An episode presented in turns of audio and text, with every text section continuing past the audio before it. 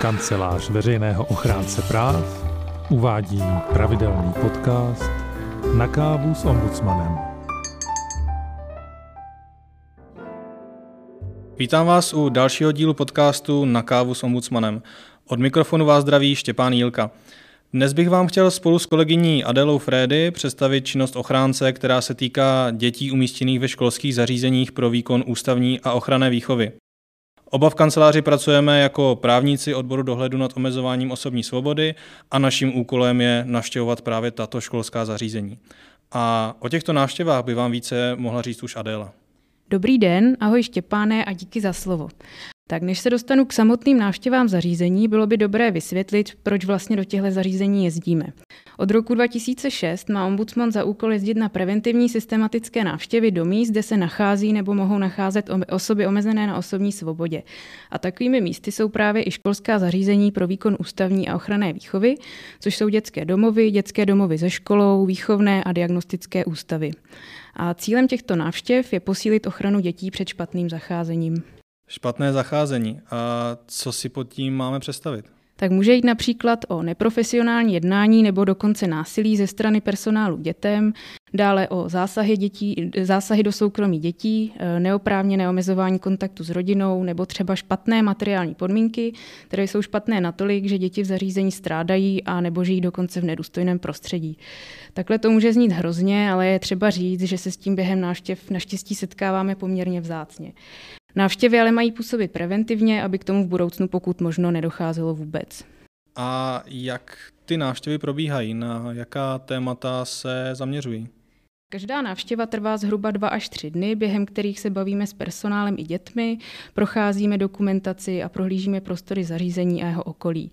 Návštěva je vždycky neohlášená, aby se na ní zařízení nemohlo připravit. A to se samozřejmě zařízení moc nelíbí, ale má to své důvody. Setkali jsme se totiž i s tím, že jsme návštěvu ohlásili a přijeli jsme do Potěmkinovy vesnice, což se naštěstí podařilo poměrně rychle odhalit. No a co se týče témat, na která se soustředíme, tak to rozlišujeme podle typu zařízení, ale takovými hlavními tématy, kterými se zabýváme vždycky, jsou například vztahy mezi personálem a dětmi, ale i děti, dětmi mezi sebou a dále třeba na kontakt dětí s rodinou a vrstevníky a nebo otázky ohledně soukromí, důstojnosti a autonomie dětí. A co se děje po ukončení té návštěvy? Z každé návštěvy vznikne zpráva, kde jsou ta naše zjištění popsaná a případně jsou tam i nějaké návrhy ke zlepšení. Výhodou je, že s námi na návštěvy jezdí odborníci z praxe, což jsou hlavně psychologové a etopedi, kteří sami v těchto typech zařízení pracují, takže to není tak, že by se k fungování zařízení vyjadřovali jen právníci. Jednou za čas taky vydáváme takzvané souhrné zprávy, kterými vždycky zakončujeme sérii nějak zaměřených návštěv a v kterých popisujeme mimo jiné i různé systémové problémy, s kterými se obecně zařízení potýkají. Loni jsme například vydali souhrnou zprávu o školských zařízeních pro výkon ústavní výchovy, teď zase chystáme zprávu o zařízeních pro výkon ochranné výchovy a o zařízeních s adiktologickým zaměřením. Což mě přivádí k tomu, že bychom měli vysvětlit, co je to ústavní ochrana výchova, tak to Štěpáne prosím vysvětli. Jasně, tak uh, ústavní výchova je vlastně jednou z forem náhradní péče o dítě. A soudy nařizují typicky v situacích, kdy se trvání dítěte v původní rodině nějakým způsobem ohrožuje nebo narušuje jeho vývoj a zdraví. A zjednodušeně můžeme říct, že jde o situace, kdy pobyt v původním rodině dítěti výrazně škodí. Můžeme si pod tím představit například eh, případy zanedbávání dítěte nebo dokonce jeho zneužívání nebo týrání. Takzvanou ústavku uh, soudy dále mohou nařídit i v případě, kdy se o dítě nemá kdo postarat. Tady bych ještě měl zmínit, že jsou samozřejmě i jiné způsoby náhradní péče o dítě, třeba často skloňovaná pěstounská péče nebo třeba adopce. A tyto formy náhradní péče, které více připomínají ten rodinný způsob péče o dítě, by měly mít před ústavkou přednost a soudy by měly umístěvat děti do ústavu jen tehdy, pokud se pro to dítě nenajdou jiné alternativy. No a co je teda ta ochrana výchova? No, uh, u takzvané ochranky, tam už se dostáváme do trochu jiné sféry, uh, a to do trestně právní. Ochranou výchovu soudy dětem ukládají za spáchaní protiprávního činu. Pokud to zjednoduším, tak ochranku soudy dětem ukládají nejen proto, aby děti vytrhly z toho závadného prostředí, řekněme, ale aby současně ochránili společnost před pokračováním v páchání té protiprávní činnosti. Většinou totiž nejde o žádné lehké přešlapy nebo něco, co bychom s nadsázkou mohli nazvat klukovinou. V zařízení se potkáme s dětmi a dospívajícími, kteří zase mají loupežná přepadení, takzvaná elpasa, nebo závažná ublížení na zdraví, nebo dokonce i pokusy či dokonané vraždy, které se vymykají svou brutalitou nebo zákeřností. No z toho, co popisuješ, je zřejmé, že děti s ústavní výchovou a děti s ochranou výchovou jsou výrazně odlišné skupiny.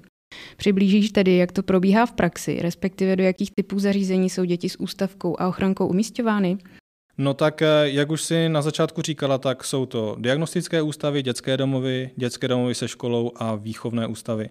A abych nějak mohl blíže představit fungování sítě, kterou vlastně tato zařízení tvoří, tak eh, se musím vrátit do roku 2014.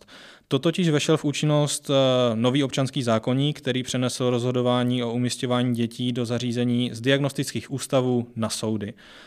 Před rokem 2014 soudy děti poté, co jim nařídili ústavní nebo ochranou výchovu, umistovali do diagnostických ústavů, kde v průběhu několika týdnů proběhla diagnostika dítěte. A rozhodlo se, které zařízení je pro dítě vhodné.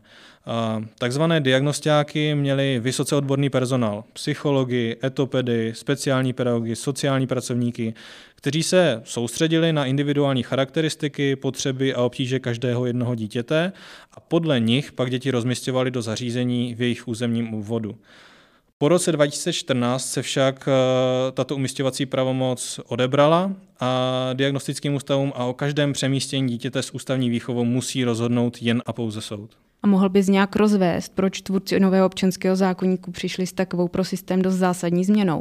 No, mezi ty nejzásadnější argumenty patřilo například zvýšení ochrany práv dětí eh, tím, že se proces umistování více transparentní, když vlastně přejde ze správního řízení vedeného diagnostickým ústavem do formy řízení před opatrovnickým soudem. Dalším pádným argumentem bylo také menší riziko traumatizace dětí opakovanou změnou prostředí, kdy vlastně v rámci několika týdnů či měsíců putovali z původního prostředí do diagnostického ústavu a z něj pak zase do dalšího zařízení. A ačkoliv k této změně došlo už před skoro deseti lety, tak eh, stále v praxi eh, můžeme vnímat její dopady. Stále je vlastně vidět, že se s ní ten systém v některých oblastech nedokázal vyrovnat. A o jaké oblasti se třeba jedná? No, jedním z aktuálních problémů je třeba umístěvání dětí do nevhodných zařízení. Tady jde vlastně o případy, kdy soud dítě umístí do zařízení, kterému nedokáže poskytnout takovou péči, která by odpovídala jeho potřebám. K tomu je třeba se vrátit k těm jednotlivým typům zařízení, o kterých jsme tady mluvili. Pokud pomineme diagnostické ústavy, o kterých jsme se už trochu bavili, tak nám zbývají dětské domovy, dětské domovy se školou a výchovné ústavy. Když to zjednoduším, tak eh, dětské domovy jsou určeny pro děti bez závažnějších poruch a problémů v chování, které jsou vlastně schopny vzdělávat se v běžných školách. Zatímco dětské domovy se školou a výchovné ústavy jsou pro děti se závažnými poruchami chování a obecně s chováním náročnější na péči, kvůli kterému se musí vzdělávat ve školách zřizovaných přímo uvnitř těch samotných zařízení. Dětské domovy se školou jsou pak pro mladší děti, které si plní povinnou školní docházku, výchovné ústavy jsou pro ty starší, většinou tedy 15+. Plus. Problém je, že hranice mezi cílovými skupinami těchto zařízení z pohledu té závažnosti poruchování nejsou vůbec zřetelné. Děti a jejich chování se samozřejmě vyvíjí, mění, projevuje se střídavě v různých obdobích nebo v závislosti na působení jiných okolností. No a diagnostické ústavy měly dříve tu výhodu, že zařízení ze svých, eh, ve svých územních obvodech velice dobře znali. Znali jejich možnosti, znali charakter a podobu péče, znali nabízené programy, odbornost personálu, schopnosti vedení a další silné i slabé stránky a podle toho pak mohli rozhodnout, které zařízení může dítěti poskytnout tu péči, kterou přesně v tu danou chvíli potřebuje. A pokud se záhy ukázalo, že tato volba nebyla správná, tak eh, diagnostický ústav mohl dítě poměrně rychle přemístit do jiného vhodnějšího zařízení. Soudy takto detailní znalost o zařízeních pochopitelně nemají a v poslední době, kdy jsou zařízení opravdu na hranici svých kapacit, tak umístují děti nikoli s ohledem na jejich potřeby, ale spíše podle toho, kde je zrovna volné místo. No a jak se pak takové situace řeší? Protože hádám, že s ohledem na obecnou zahlcenost soudů to přemístění dítěte asi nebude možné provést moc rychle, pokud se zjistí, že mu v daném zařízení nedokážou poskytnout péči, které poskyt- hmm. potřebuje. Je to přesně tak, jak říkáš. Opatrovnická soudní agenda patří obecně mezi ty nejvíce zahlcené a o nějakém rychlém přemístěvání v rámci několika dnů si můžeme nechat zdát. Podle dat Ministerstva spravedlnosti mediánová délka soudních řízení o přemístění činila v roce 2021 celkem 54 dní. Může jít přitom o situace, kdy soud umístí dítě do dětského domova u kterého se pak začnou projevovat závažné poruchy chování formou třeba vysoce nebezpečného agresivního jednání, jak vůči personálu, tak ale především vůči těm ostatním dětem. No a v takových situacích pak přece není možné čekat na přemístění dítěte do dětského domova se školou nebo výchovného ústavu skoro 8 týdnů. To už jsme nakousli hned několik systémových problémů, na které jsme upozorňovali v naší loňské souhrné zprávě. Ještě nám ale prosím řekni, co ty osobně považuješ za nejdůležitější systémový problém, kromě toho rizika umístěvání do nevhodných zařízení a délky řízení o přemístění. Hmm. Tak um, mě asi vadí úplně nejvíc ten, ten základ. Uh, mám dojem, který, který s každou další návštěvou postupně sílí, že současný systém ústavní ochrany výchovy postrádá koncepci. On ji měl možná na začátku, někdy v roce 2002, kdy vešel v účinnost zákon o ústavní ochranné výchově.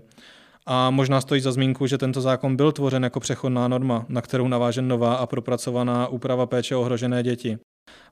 Ale tahle úprava bohužel nepřišla. A my tu tedy sedíme o více než 20 let později a díváme se na systém, který se snaží řídit těmi, nebo jim se říci, zastaralými pravidly přechodné povahy. A samozřejmě zjišťujeme, že už to moc nejde, že ta právní úprava za tu dobu ztratila svou pružnost. My už ji nemůžeme dále ohýbat, eh, abychom dokázali držet krok eh, s celospolečenským vývojem, protože bychom celý ten systém mohli zlomit. Současně narážíme na stále více a více situací, které ta právní úprava neřeší a už nám došla i vodítka k domýšlení způsobu, jak se k novým problémům postavit. Jinými slovy, mm, v té právní úpravě můžeme vidět už tolik děr, že nemáme čím zalepit. Takže nacházíme se teď ve stavu, kdy právní úprava ústavně ochranné výchovy už nedokáže reagovat na potřeby současných dětí, nedokáže reflektovat jejich obtíže a problémy a neposkytuje zařízením prostor, jak s těmito problémy a obtížemi pracovat, jak vlastně na ně reagovat a jak tyto potřeby naplňovat. No a důsledkem je pak to, že zařízení jsou ve snaze poskytnout dětem tu adekvátní péči nucena hledat určitá náhradní řešení, která však nemají oporu v zákoně a zařízení se tak pohybují na jeho hraně, případně už za ní. A když nemáme tu koncepci, tak vlastně ani nemůžeme mít jasno v tom základním zadání, v té zakázce, co vlastně stát chce od těchto zařízení eh, a jaké jim poskytuje podmínky, aby k tomu, eh, tomu zadání zařízení mohla dostat. A napadnou tě teď nějaké příklady toho, kde a jak se ta chybějící koncepce projevuje? No tak eh, například, když zakázka státu zní pečujte o děti individuálně s ohledem na jejich specifické potřeby. Ale zároveň platí, že se má jeden zaměstnanec věnovat osmi dětem. Nebo další příklad, kdy zakázka státu zní eh, pracujte o děti se závislostí a buďte jim nápomocní v jejich léčbě, ale zároveň zařízení nemůže legálně zaměstnat adiktologa. Nebo další příklad, kdy zakázka státu zní připravujte děti na samostatný život mimo zařízení, ale současně stát z ekonomických důvodů preferuje hromadné stravování dětí v ústavních jídelnách. No a poslední příklad, eh, ten se týká dětí, které mají tak složité neurologické a psychické obtíže, že vyžadují výchovně léčebnou péči. No ale to je zrovna oblast, kde se školská zařízení hodně protínají s dětskou psychiatrií. A protože to je tvoje specializace, tak eh, bych tě poprosil, abys to trochu přiblížila, o co se vlastně jedná.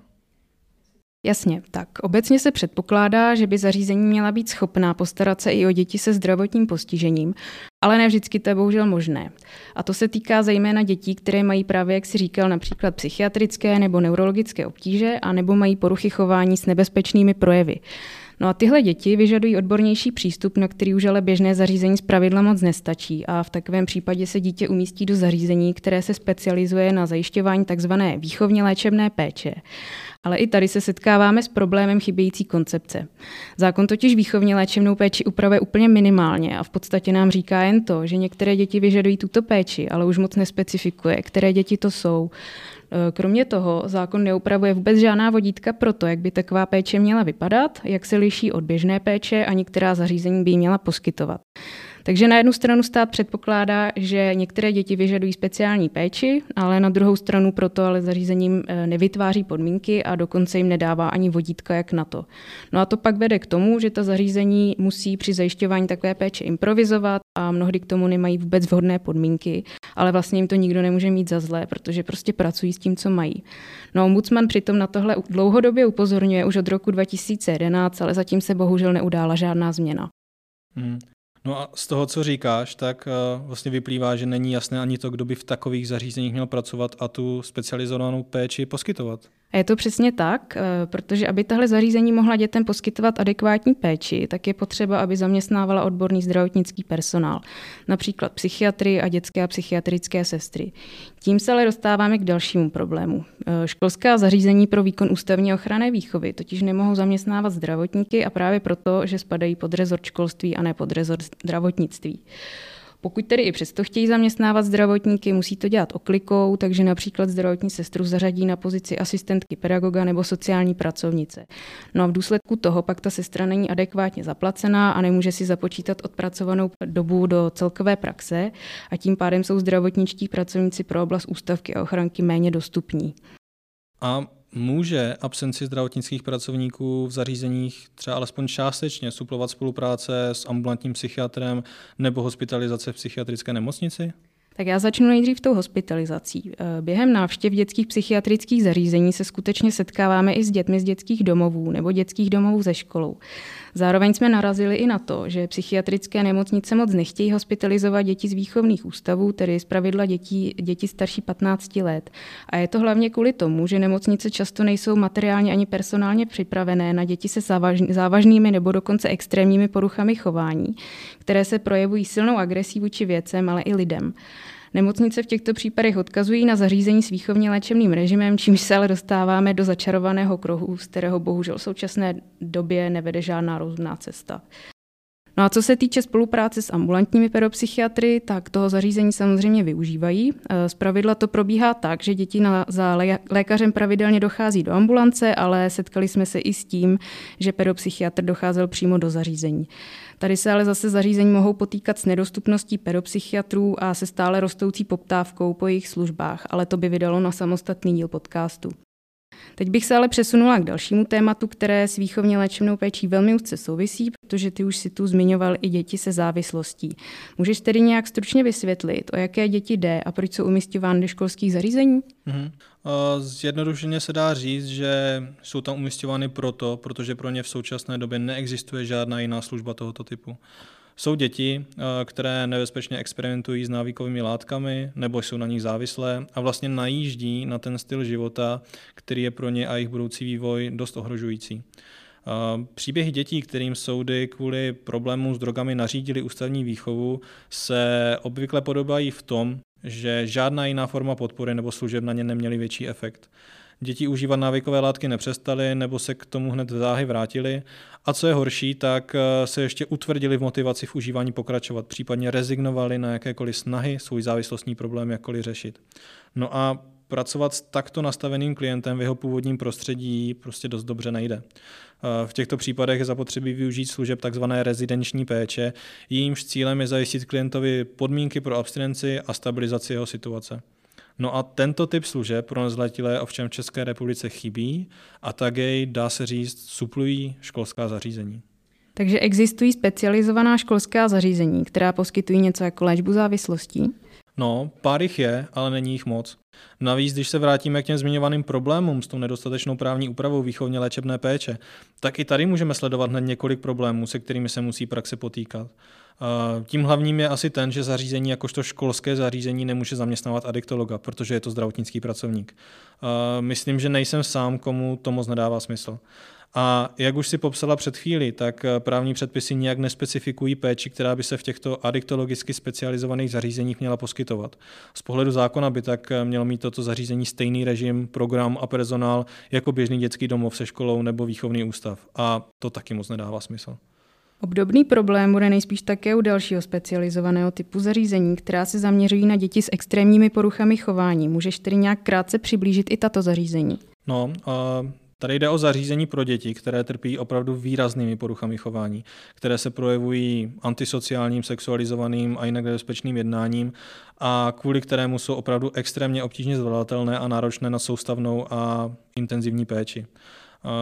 Těchto zařízení je opět jen několik málo a od ostatních se liší zejména v tom, že umožňuje mít menší výchovné skupinky a více personálu, kdy eh, v přímé péči jsou obvykle na šest dětí dva dospělí. Eh, tato zařízení někdy opět suplují jiné služby, či služby jiných rezortů. Když k ním někdo, třeba soud, umístí eh, dítě s tím, že na něj rovnou uvalí vazbu, i takové případy jsou a pedagogům v těchto zařízeních pak nezbývá nic jiného, než se s tím vypořádat. A je ještě nějaká skupina dětí, na kterou bychom mohli v ústavních zařízeních narazit? Určitě, určitě. Ta cílová skupina je dost široká. Patří do ní ještě například nezlatilé matky s dětmi nebo děti cizinci, ale o těch snad někdy příště v nějakém dalším podcastu. Dobře, tak to je tedy pro dnešek vše. Snad se vám dnešní díl podcastu líbil, moc děkujeme za pozornost a budeme se těšit zase někdy příště. Od mikrofonu vás zdraví Štěpán Jilka a Adela Frédy. Naslyšenou. Naslyšenou.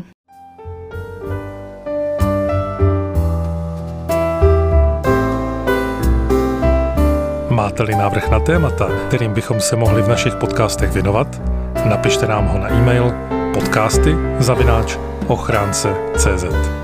Děkujeme.